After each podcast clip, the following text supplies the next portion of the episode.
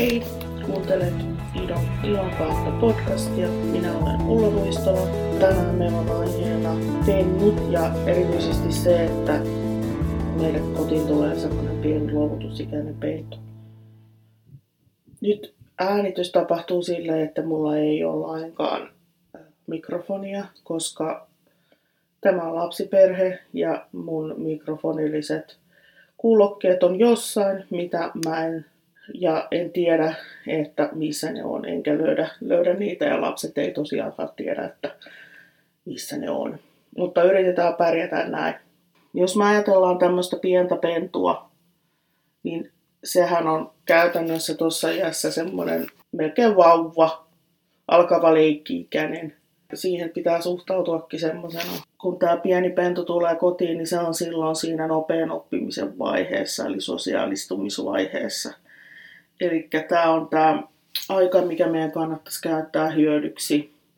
Et jos se tulee kahdeksan viikkoisena se pentu, niin se sosiaalistumisaikaikkuna on kiinni no, viimeistään 16 viikon kohdalla.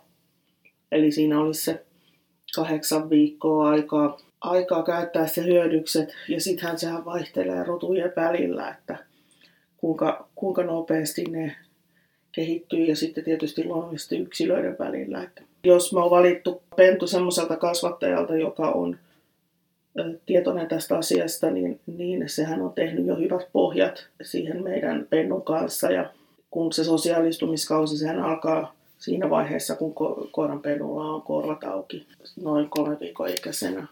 Silloin kasvattaja pystyy vaikuttamaan ihan suunnattomasti siihen, että millä tavalla se pentu sitten kehittyy, koska nämä, nämä varhaispentuvaiheen kokemukset on kriittisiä koiran tai vaikka ihmisen kehittymisen kannalta. Se, mikä on tärkeää siinä tietää, että erityisesti tämmöinen turvallinen ja ajatteleva perhe saa aikaiseksi tervepäisiä koiria. Eli kun me hankitaan se pentu ja se tulee meille kotiin, niin meidän pitää ajatella sitä, että millainen on se meidän tulevaisuuden koira, mitä me halutaan siltä ja millä tavalla me pystytään sitä ohjaamaan oikeaan suuntaan. Tämähän luonnollisesti tapahtuu positiivisesti vahvistamalla, eli me vahvistetaan koiralta sellaisia käytöksiä, mitä me haluamme. Ei ne luontaisesti osaa käyttäytyä oikein. Ja sen lisäksi no, se on vielä eri laji kuin me ollaan itse, niin siellä on sellaisia käyttäytymismalleja, mitä me ei ehkä haluta meidän koirille, niin kuin haukkuminen ja vasten hyppiminen ja pureminen esimerkiksi. Että on hyvä niin kuin miettiä sitä, että nämä on tällaisia lajityypillisiä käytöksiä, jotka ei merkkaa sitä, että se yksilö on nyt jotenkin erityisen huonosti käyttäytyvä. Se ei vaan osaa käyttäytyä niin kuin me, me halutaan sen käyttäytymään ja sehän on meidän tehtävä sitten opettaa se käyttäytymään niin kuin me halutaan. Se, mikä on tässä vuosien varrella niin kuin kirkastunut ainakin itselle, on se, että harrastuskoiralle merkittävää on se, että se on erityisen kiinnostunut ohjaajastaan.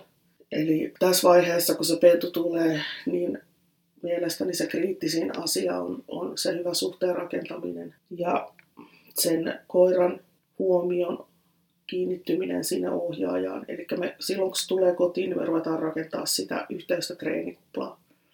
Joidenkin koirien kanssa se syntyy itsestään ja joidenkin kanssa se, se rakentaminen on haastavaa.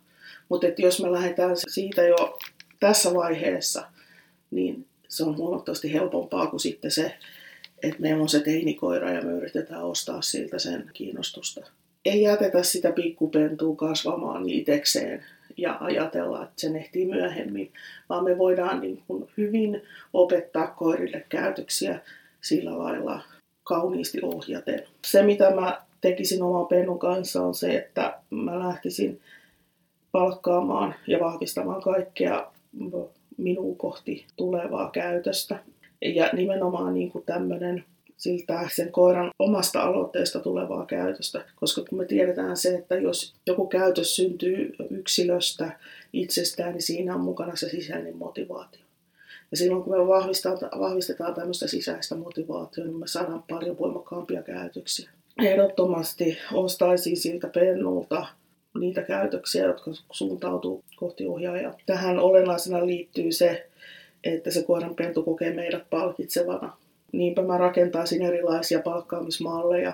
Ensinnäkin suurin osa koiranpennun saamasta ruoasta voisi tulla ohjaajan kädestä niin, että, että se pentu joutuu tavallaan tekemään työtä sen ruokansa eteen. Mä en tarkoita sitä, että se tehdään niin kuin jotenkin määräävällä tavalla, vaan niin, että, että esimerkiksi leikitään jotakin, vaikka kahdeksikkoa leikitään sen koiran kanssa, että se koira pujottelee meidän jalkojen välistä ja silloin on hirveän hauskaa, että se saa ruokansa siinä. Siinä on semmoiset pedagogiset asiat tulee, kun lähellä pysyminen ja ja tota, palkan paikkakin tulee siinä aika kivasti. Ja se, että, että pystyn olemaan ihan ohjaajan lähellä ja sitten vielä se, että on yhteensä hauskaa sen ohjaajan kanssa. Näitähän on erilaisia leikkejä, mitä ruoankin kanssa voidaan tehdä. Tätä kautta lähtisin niin kuin ohjaamaan sitä koiran toimintaa oikeaan suuntaan. Ja lähtisin tosiaan vahvistamaan myöskin tässä tätä leikkimistä.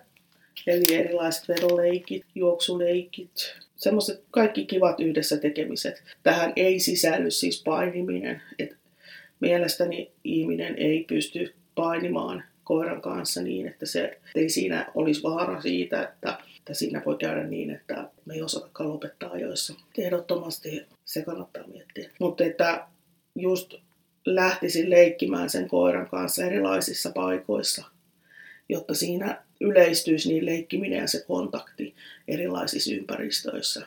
Ja senhän ei tarvi olla mitään ihmeellistä kouluttamista, kun vaan menee jonnekin pikkasen touhumaan sen koiran kanssa niin, että me touhutaan yhdessä niin siinä lähtee se palkkojen yleistämisprosessi ja se koulutuksen yleistämisprosessi heti sitten käyntiin.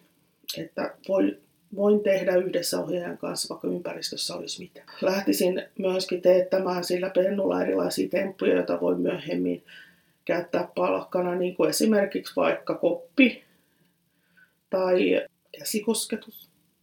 Tämmöisiä pikkutemppuja, jotka se pentu niin kokee hauskoiksi koska ne on sitten myöhemmin käyttökelpoisia siellä varsinaisessa koulutuksessa niin kuin sen suhteen, että jos koira kokee, että joku juttu on hauska tehdä, niin se palkitsee sitä edeltävää käytösketjua. Eli tämä periaate. Tuossa mainitsin jo sen ympäristöihin totuttamisen, niin mä lähtisin enemmänkin siitä kannalta, että mä kuljettaisin sitä pentua erilaisiin paikkoihin ja rakentaisin sitä meidän yhteistä treenikuplaa. Et ihan sama, mitä siellä ympäristössä on, mutta sä teet mun kanssa hommia ja sä tykkäät tota, noin, niin touhuu mun kanssa. Et mä en lähtisi sitä äh, sosiaalistamista tekemään sille intensiivisesti niin, että se koira saa loputtomasti tutustua uusiin koiriin ja uusiin ihmisiin, vaan mä tekisin se silleen kuratoidusti, että se oppisi, että nämä on niin kuin ihan kivoja, mutta ohjaaja olisi vielä kivempi. Eli ei sen koiran tai sen pennun tarvitse tervehtiä kaikkia koiria eikä tar- tai kaikkia ihmisiä, koska mitä enemmän se tervehtii ja tuntee niitä, niin sitä haastavampaa tavallaan äh, niiden ennakko kanssa työskentely on. Se koirapentu oppii, että jokainen vastaan tuleva koira on potentiaalinen leikkikaveri tai potentiaalinen uhka niin se haittaa sitten meitä siellä myöhemmässä koulutusvaiheessa. Että mä niin kuin etsisin omasta piiristä tai näin niin jonkun semmoisen koirakon kanssa, minkä, se, minkä kanssa se pentu voi turvallisesti leikkiä ja sitten jättäisin niin kuin sen muun suuren sosiaalistamisen muiden koirien kanssa niin kuin vähemmälle tyyliin, että mä en veisi sitä pentua mihinkään koirapuistoihin tai tämän tyyppisiin paikkoihin. Vaan että miten se sitten oppii niin kuin olemaan toisten koirien kanssa niin, että se ei välitä niistä sen enempää. En mä tarkoita tällä, etteikö se saisi koskaan leikkiä toisten koirien kanssa. Mutta että mä en halua, että mun koira oppii sen, sen ennakko-olettamaan, että aina kun joku tulee vastaan, niin me leikitään, koska se vaikeuttaa sitten myöhemmin sitä hommaa. Mutta siis todellakin sosiaalistaisiin ihmisiin, koiriin, ääniin ja erilaisiin alustoihin. Eli tekisin semmoisen systemaattisen suunnitelman, että, että kävisin, kävisin katsomassa tämmöisiä juttuja ja kävisin kävelemässä tällaisilla paikoilla ja erilaisilla alustoilla Esimerkiksi jos lintukoira pennusta on kysymys, niin sitten kävisin erilaisissa maastoissa kävelemässä sen pennun kanssa, niin että se tottuisi näihin kaikkiin tämmöisiin suopohjiin, kallioihin, syviin rantoihin, mataliin rantoihin, niin kuin kivikkoihin, niin kuin tämän tyyppisiin. Ja ehdottomasti tässä vaiheessa tekisi sille älykkäästi niitä erilaisia ääniä myöskin. Et esimerkiksi YouTubesta voi soittaa ihan hyvin erilaisia ääniä, niitä on olemassa erilaisia DVDitä, mitä voi myöskin soittaa. Mutta että siihen laukauksen totuttamiseen, niin sen kanssa pohtisin tarkkaan, miten teen. Et mullahan on podcasti siitä olemassa myöskin siitä laukauksen totuttamisesta. Sitten täällä olisi tämmöinen mun mielestä aika tärkeä käytösmalli tälle pennulle olisi tämä rauhoittuminen, eli se on tämmöinen kriittinen käytös, että nämä meidän lintukoirathan on monesti tämmöisiä korkeavireisiä koiria, ja niissä ei välttämättä ole kuin on- ja off-nappula. Ja mä haluaisin ensinnäkin, että ne toimis molemmin päin, että, että se koira pystyisi nostamaan virettä, mutta se pystyisi myöskin laskemaan sen vireen ja se pystyisi lopettaa toiminnan kokonaan ja rauhoittua nukkumaan. Ja sitten mä haluaisin sinne niitä välimalleja myöskin. Eli ei vaan niin kuin, nupit kaakkoon tyyppisesti, vaan että siellä on niin kuin myöskin, myöskin rauhallisempaa virettä ja työskentelyvirettä.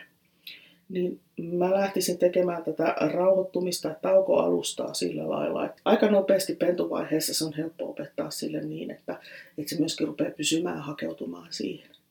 Eli tämä on semmoinen käytös, jota mä lähtisin heti tekemään sen pennun kanssa koska tä, tällä käytöksellä me luodaan pohjiin niitä sille paikallaan oloon, mikä on näille meidän lintukoirille kaikille kriittinen käytös.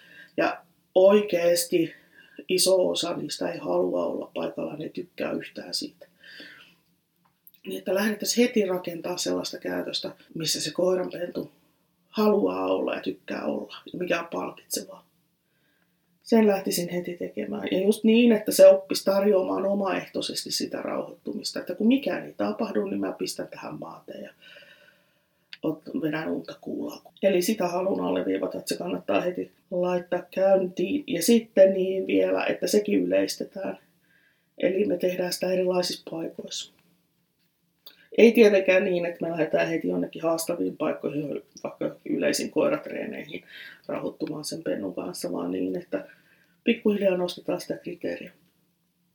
Sitten tämä lähellä pysyminen, se on aika tärkeä asia, koska siellä on monta semmoista käytöstä, jotka syntyy siitä lähellä pysymisestä. Siellä on kaikki nämä seuraamiset ja hihnalenkit, löysällä hihnalla käveleminen, ja irtipitämisen mahdollistaminen ja sitten tietysti nämä spanielit, että niiden peruskäytöksiin kuuluu se, että ne pysyy lähellä. Mielellään niin, että koulutellaan nämä tarjoamaan omaehtoisesti sitä lähellä pysymistä.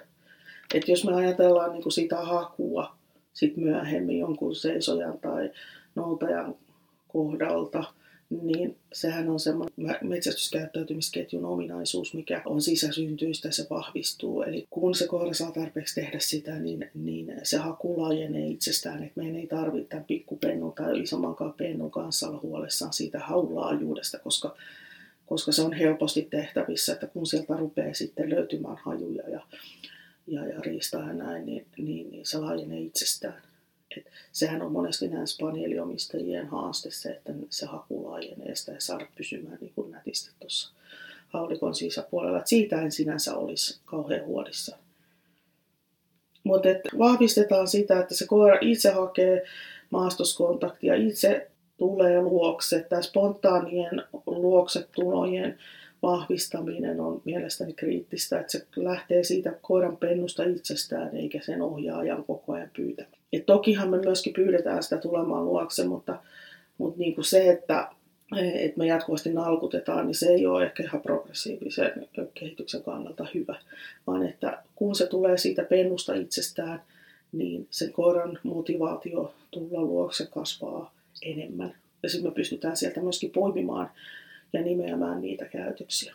Et sitä pidän myöskin tärkeä, tärkeänä. Ja juurikin spanieleiden kohdalla niin en olisi yhtään huolissaan siitä, että se pentu ei lähde hakemaan tonnikäisenä, vaan että mä vahvistaisin sitä lähellä pysymistä mahdollisimman paljon, koska mä tiedän, että varsinkin jos nämä on, nä, näillä on yhtään, yhtään sitä käyttöjalostusta, niin se haku syntyy siellä itsekseen. opetetaan ne meidän pennut pysymään tuossa lähellä, koska me pystytään sitten myöhemmin opettaa niille se, että kuinka kauas se sitten saa mennä ja pystytään antamaan niille vapauksia, koska kun ne toimii tässä lähempänä, niin voidaan antaa niille siimaa. Mutta jos ne ei toimi tässä lähellä, niin ei ne voi myöskään sitten toimia siellä kaukana. Sitten yksi asia, mitä me voitaisiin tämän pienen pennun kanssa niin kuin jo lähtee harjoittelemaan, on erilaiset kohteet. Tarkoitan tässä erityisesti seuraamisen ja luovuttamisen paikkaa. Eli opetetaan sille koiralle ne paikat, mihin me halutaan, että se koira myöhemmin sitten hakeutuu.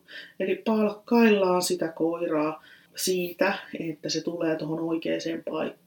Et lähdetään vahvistamaan sitä paikkaa, mihin me halutaan sen koiran sitten myöhemmin tulevan perusasentoon tai seuraamaan, koska mitä enemmän se saa palkkaa siitä paikasta, niin sitä enemmän se rupeaa pysymään siinä. Tässä on se palkkion suunta on, on se kriittinen. Ja sitten toinen, mitä mä tekisin pentujen kanssa, koska mä itse tykkään opettaa koirat luovuttamaan istuen, niin mä harjoittelisin sen pennun kanssa sitä eteen istumista.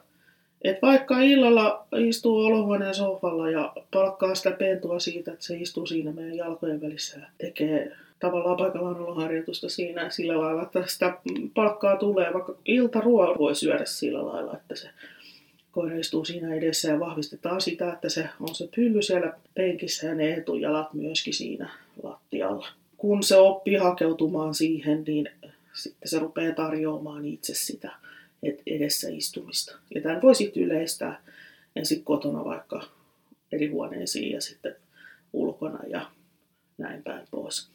Eli opetetaan se koira hakeutumaan tuohon eteen itse istumaan. Siitä on sekin hyöty, että sitten kun se on oppinut, että saa palkkaa istumisesta tuossa ohjaajan edessä, niin sitten se ei välttämättä tarjoa sitä hyppimistä niin paljon. Sitten laittaisin noudan alkuun, eli hommaisin erilaisia esineitä noutoon soveltuvia, tai siis kantamisen ja tarttumisen soveltuvia esineitä. Ne voi olla siis mitä tahansa villasukkia tai leluja tai pikkudameja tai näin niin, mutta mä mahdollistaisin sille koiranpennulle sen, että se saa tarttua ja kantaa mahdollisimman monenlaiseen erilaiseen esineeseen ja myös riistaan. Koska kun se koiranpentu oppii tarttumaan riistaan ja erilaisiin esineihin tässä vaiheessa, niin siinä vaiheessa se, se yleistää sen niin, kuin niin nopeasti sen siinä nopean oppimisen vaiheessa, että hei, että mun kuuluu tehdä tämä näin. Että mä voin tarttua ihan mihin tahansa esineeseen, että oli se sitten siipi tai tällainen juttu. Ja sitten jos pelottaa se, että se koiranpentu lähtee juoksemaan jonnekin ympyrää tai jotain niiden esineiden kanssa, niin sitten, sitten vaan tehdään sen verran pienessä tilassa. Ja sitten mä ehdottomasti opettaisin näille ehdollisen vahvisteen tässä nopean oppimisen vaiheessa. Itse opetan omille kasvateille suunaksun jo silloin pikkupentuvaiheessa, jota voi siis käyttää sitten näin. Mutta tässä noudon opettamisessa, niin kuin kaiken muunkin opettamisessa, niin palkkasana tai naksu tai joku muu vastaava, niin on aika kriittinen. Kun palataan tähän tarttumiseen, niin voisin naksutella sitä, että se koira tarttuu erilaisiin esineisiin. Ja sitten mä lähtisin tekemään myöskin se, että se ottaisi mun kädestä erilaisia asioita se voi olla, voi olla vaikka pululuita tai, tai tuottaa leluja tai mitä tahansa, mutta että se koiranpentu oikeasti tottuu ottamaan ihmisen kädestä erilaisia asioita, koska me pystytään sitten myöhemmin harjoittelemaan sitten sitä pitoa ja näitä ota-anna juttuja. Eli tämä on se mun mielestä se kriittisin vaihe noudon luovutuksen opettamisessa on tämä vaihtokauppa. Niin kun se pentu oppii ottamaan ihmisen kädestä asioita, niin se on yksi kriittinen vaihe. Eli tarttuminen ja ihmisen kädestä ottaa. Ja sitten nyt kun mä oon harjoiteltu tietysti sitä edessä istumista, niin siinä on niin mitään tarvetta lähteä pois siitä, niin me aika helposti sitten päästään lähtemään siihen, että, että me voidaan ruveta tekemään sitä ota-anna-leikkiä. Tämähän on kuvattu sekä siinä mun petukirjassa että siinä Nouto ja Ilon kautta kirjassa, että miten tämä tapahtuu panostaisin noihin. Lähtisin niin, että, että tämä tehdään niin kuin ilon kautta ja leikkimisen kautta. Et jos epäonnistutaan, niin sitten ei, ei mitään, että yritetään uudelleen ja lasketaan vähän kriteeriä. Lähtisin tekemään erilaisia noutoleikkejä. Siellä on kaikki kahden damin leikit, karusellit ja tämmöiset, mitä voi sitten tehdä sen pennon kanssa jotka tähtää sitten luonnollisesti siihen, että nouton iloinen palauttamisen vauhti on suuri ja, ja, ja luovutus on, on palkitsevaa. Nämä on kanssa kuvattu sekä siinä mun kirjassa tai niissä molemmissa kirjoissa ja sitten myöskin pentukurssi, mikä löytyy verkko, verkkokaupasta, niin siellä on myöskin. Ja se on myöskin siellä Nouto ja Ilon kautta verkkokurssilla on kuvattu näitä leikkejä. Eli tehdään tästä noudon palauttamisvaiheesta maailman paras juttu sille pennulle jo tässä vaiheessa. Sitten meillä myöhemmin ei ole mitään haasteita sen kanssa. Tai toivon mukaan ei ole. Haluan sanoa tämän, että nyt mä oon puhunut erilaisista touhumisesta sen koiran pennun kanssa, mutta sitten mä haluan myöskin, että me mietitään sitä palautumisvaihetta ja sitä nukkumisvaihetta, että on tärkeää, että se pentu viettää 95 prosenttia suurin piirtein ajastaan sellaisessa rauhallisessa matalassa vireessä. Joko nukkuu tai harjoittelee rauhoittumista tai sitten silloin jotain tästä rauhallista tekemistä, niin kuin kaluamista tai luvallista kaluamista, nuuhkimista, semmoista rauhallista haistelua maastossa, rauhallisia remmilenkkejä, missä se saa omaan tahtiin haistella ja näin. Eli on tärkeää, että se pentu saa palautua. Ja sitten, että jos on ollut jotain, joku jännä tapahtuma, niin se seuraavana päivänä niin rauhoitetaan se tilanne niin, että ei tehdä mitään kauhean kiihdyttävää. Että on niin tärkeää tavallaan opettaa se koira myöskin siihen, siihen semmoiseen rauhalliseen toimintaan. Ei tarvii vaan riehua ja olla aktiivinen, vaan voi olla myöskin niin, että ei, ei tee mitään korkeavereistä juttua. Jos tästä aiheesta haluaa lisää, niin se löytyy tosiaan tuosta Kuumat Kallet ja Kaarinat luennosta se tieto koska tämä palautuminen, sen koiranpennun palautuminen ja lepääminen, niin se on niin kuin kriittistä oppimisen kannalta ja se on kriittistä tämmöisen henkisen terveyden kannalta. Et ainakin itse on sortunut siihen usein, että, että teen kauheasti asioita, mutta en, en pohdi ollenkaan, että mitä siinä ympärillä tapahtuu, koska se on vähintäänkin yhtä tärkeää. Semmoinen asia, mikä on tärkeää, on, että pitäisi tehdä ainakin semmoinen karkea suunnitelma, että mitä tehdään. Ja mä tekisin niin, että mulla olisi tämmöinen päiväkohtainen suunnitelma, mikä on vähintään tehty aamulla, kun juodaan kahvia. Että tänään teen Pennun kanssa näin. Mutta mä kyllä ehkä tekisin vielä niin, että mä oikeasti suunnittelisin vaikka pari viikkoa etukäteen oman kalenterin niin, että tänään me voitaisiin tehdä tällaista ja mennä käymään semmoisessa paikassa ja tavata sellaisia tällaisia ihmisiä tai harjoitella leikkimistä tämmöisessä paikassa tai käydä tutustumassa veteen jossakin. Jos me ei suunnitella näitä asioita, niin sitten meillä jää ehkä paljon asioita tekemättä kokonaan. Mutta mä haluan, että ota stressiä siitä, että tavallaan niin kun, tässä on paljon tehtävää. Vaan niin kun, että suunnitellaan vaikka semmoinen puolen tunnin slotti, mikä on sen kyseisen päivän aikana niin kuin jotenkin suunnitelmallisesti tapahtuvaa ohjelmaa sille koiralle.